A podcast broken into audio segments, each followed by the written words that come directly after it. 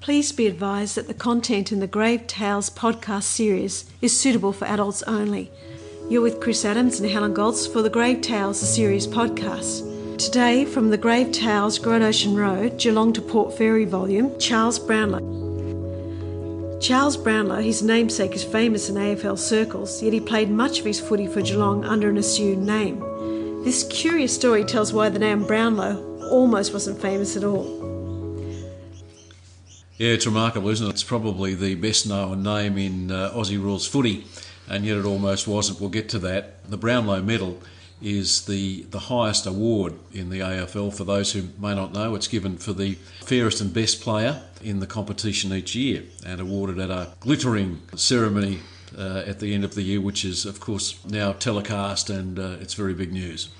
There's probably a lot of AFL fans like me, however, who know, of course, of the Brownlow Award, but I didn't actually know who Charles Brownlow was or that it actually was even a person. Well, Charles Brownlow was a bloke who took up playing footy not that long after the game was invented in the late 1800s. He was at Geelong. He began his career in 1880. He played for Geelong in the VFA, the Victorian Football Association, before the VFL was formed. He was inducted into the Cats Hall of Fame only reasonably recently, really, 2016. And we both know that's the best team. I suspect there's a little bias in that comment. He was regarded when he was inducted into the Hall of Fame as a highly reliable wingman with sound judgment, defensive skills and a penetrating drop kick. He was ahead of his time tactically and shone at vital moments. Go, Brownlow! He captained the club to a premiership in 1883, and 1884, in the middle of the season, he retired from full-time footy for business reasons. But he said at the time, look, if you're short, give me a yell because I'll be around. Isn't that funny to think, you know, compared to today where you're signed up and you're training all year round, just give us a call if we need a player. Yeah, well, he did that until 1890 if the Cats were short of someone on a Saturday afternoon. That's classic, terrific. So what happened to him after his footy before we actually find out what the twist in the Brownlow story is? Okay, well, he retired from footy, as I said, 1884 and played until 1890. But he really made his name after he finished footy. He contributed remarkably as an administrator. He was 38 years the Geelong Football Club secretary, 20 years as Geelong's delegate on the VFL board after the VFL was formed, which he had a big part in the say of how that all happened. He was 5 years as vice president of the VFL, delegate to the Australasian Footy Council, 5 years as president of that body, and he had a lot to do with the formation of the game, the formation of the rules around 1918, 1919, that sort of era. It's a big name in footy. Yeah, and he made remarkable contributions to the game, and so for that reason they named the big medal after him. Fantastic. So tell us the story then of Charles Brownlow, because it was almost not going to be the Brownlow Medal, was it? Well, yeah, it wasn't. Brownlow was a big name in Geelong. They had a business there. His father was a strict disciplinarian and ran the business. And in those days, of course, when he started playing, there was no such thing as a Saturday afternoon off. You worked 6 days a week and you got Sunday off. And so Charlie Brownlow's dad would stay back at the shop until normal closing hours. He wasn't that keen in seeing young Brownlow waste his afternoons, his Saturday afternoons playing football. He'd much rather see him engaged in useful occupation. One day, however, when the word was out that it was going to be a ripper game between Geelong and Melbourne, he went down to Corio Oval, which is where they played their footy in those days, and he got there a bit late, so he was up the back of the crowd, big crowd for this game.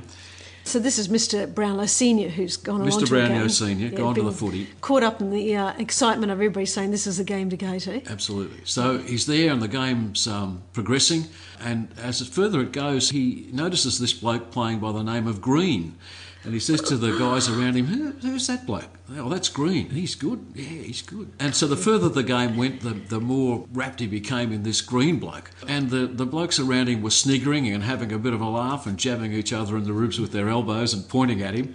And finally, one of them said to him, look, don't you know who Green is? He said, what do you mean?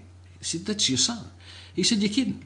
No. And so young Brownlow to avoid either angering or upsetting, I'm not sure which, his father, played a lot of his footy under the name of Green. Charles Green. And his father, of course, then being told by his mates up the back of the stand that this was his son playing, took a whole new shine to his footy career.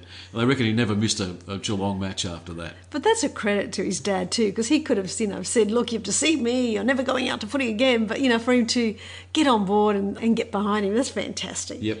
And that was reported in the newspaper that he was dumbfounded by his son's game. And by the way, just for the record, Geelong romped home in that match against Melbourne. Of course they did. Probably playing Bombers, were they? Oh, Melbourne. Okay. Sorry, that's your team.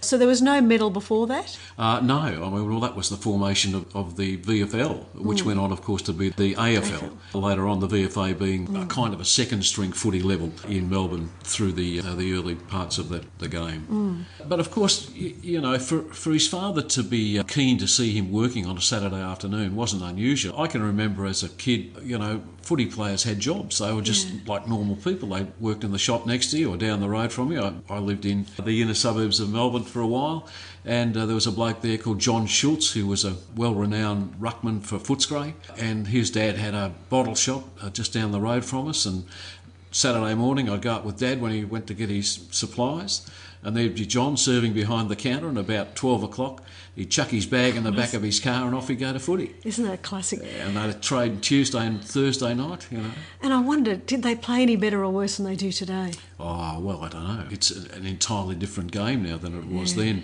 To hear of blokes getting paid, millions of dollars to play the game is unbelievable when you look back at those blokes. Again, it was very different. Now we have the huge impact of television, which has taken the game's popularity around the country and around the world, for that matter. In those days, when Schultze played, it was all over by 5 o'clock on Saturday. All the games were on Saturday afternoon. There were 12 teams in the VFL. Wow, and all played, 2 o'clock or something? 10 past 2, finished at 10 to 5. Gee, so you saw your one game and that's all you could see? 5 o'clock, there was the ladder. You knew what had happened for the whole weekend's footy. And for AFL fans like us who, from Thursday night, we're ready, we're watching right up to Sunday afternoon. That's horrendous. Yeah. There's been stories around that as well as to whether, you're better and more disciplined if you have some work in any sporting arena. That having an occupation actually helps a player. It allows them to be more disciplined, they're less focused on their injury, especially the young boys. It's a day to fill when you're not working. Yeah. I think it probably helped a lot in those days. The game was, and still is to an extent, but in those days particularly was tribal. The teams were all inner city Melbourne suburbs, Richmond, Collingwood, Footscray, Geelong was the one that was out of town a bit. Yeah. And so, you'd hear old ladies at the footy who could name every bloke on the side and they'd yell out personal comment, I saw you in the street the other day, Billy Brown, you shouldn't have been having that beer. And it was tribal and everybody knew everybody because they worked in the shops just down the street. It's their community. But you and I both have an AFL background. The seasons now start as early again as October, November for training and they get their few months off. But I was with the Brisbane Lions when they were the Brisbane Bears, when they very first formed. And we started off at the Gabba, and I was public relations for them, public relations coordinator. And we had our small team there, and Peter Knights was our coach, Knightsy. Then we got moved down to Carrara, of course, when Christopher Skase put the light towers up. Yep. And you reported down there, and you remember what the grounds were like in those days. I went there once. I did. Yeah. I spent longer getting in and out of the car park than I did at the footy. Oh, shocking. And, I used to struggle in those days because we were the bad news bears. We were on the bottom of the ladder. I couldn't give tickets away. I'd have a dozen tickets. No, seriously. As the PR person, I'd have a dozen tickets in my pockets to give to journos and their families. I'd have 6 left at the end of the game. And because we weren't winning, media didn't want to know us. And I'd get to the stage where I'd send, Roger Merritt to Dreamwell with his family for a photo opportunity. I'd be desperate, and I'd get Knightsy to sit next to me just before match days, and we'd ring the radio stations to get a grab from him, so he could say something and hope a bit of publicity would come up. But they were tough and exciting days. They really were. It was the beginning of a whole new look in footy. As I said, it had been a very tribal thing, the inner suburbs of Melbourne, with the exception of Geelong, that was really just down the road. Over a period of time, it went from that to a national game, which it now is. Many people, of course, especially the older folk, still see it as that tribal Victorian thing. It's grown beyond that now. Yeah, I wonder too, because once you get to a grand final time, instinctively, and maybe it's just because we're older AFL fans, you still always hope for those traditional teams in there, rightly or wrongly. If you live in Adelaide or Perth or Sydney, you probably don't. Well, that's true. But it is exciting because, well, you know, there was a time when I knew a few Brisbane players who were signed up and they had to go down to Melbourne to join teams. Yeah. And that's a great shame. And, you know, I just can't believe all the talent that's come out of Tassie and there's no Tassie side yet. Yeah, don't start me. Yeah, no, start you. So Charles Brownlow, that's where the medal came from. They named the medal after him, the best and fairest. It was first awarded in 1924, which was the year in which he died. And it was won by a Geelong bloke called Edward Greaves. His nickname was Kaji. I don't quite know why. Greaves. And he polled 7 votes throughout the season. It was a different sort of polling in those days. The umpire gave 1 vote, and that was it. Okay. Whereas now, of course, there are 3 umpires, and they give 3, 2, and 1. Count, therefore, is a lot more interesting, even if it's a lot longer. There's nothing more prestigious than being a Brownlow medalist. No, that's right. And of course, if you're good enough to win it a couple of times, it's very special. There are a few people who've won it twice, and some people who've won it 3 times. Hayden Bunton Senior for Fitzroy, 31, 32, and 35. Dick Reynolds from Essendon. 34, 37 and 38, and Bobby Skilton, who I can still remember seeing playing from South Melbourne, 1959, 63 and 68.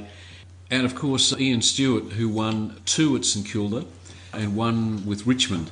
The 2 at St Kilda was 65, which was the Essendon Grand Final, which I was at, and Essendon beat them. And the next year, of course, was the Grand Final that we all wished we were at, which was 1966 when St Kilda beat Collingwood, not by 10 goals, but by that magical margin of 1 point. People still say to this day, want to beat Collingwood by 10 goals? No, I'd rather beat them by a point.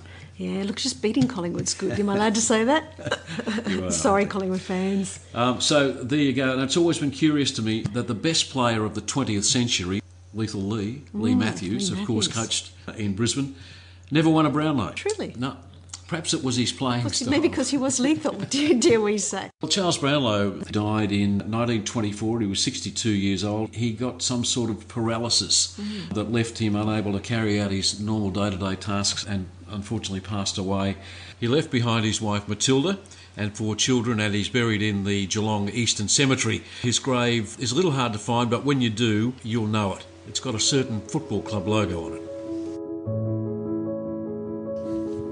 You have been listening to a story from Grave Tales, the series, available in paperback, ebook and audiobook, music by Kai Engels. Connect with us on Facebook, Instagram or on our website, or put together your own group and come along on our Great Ocean Road tour.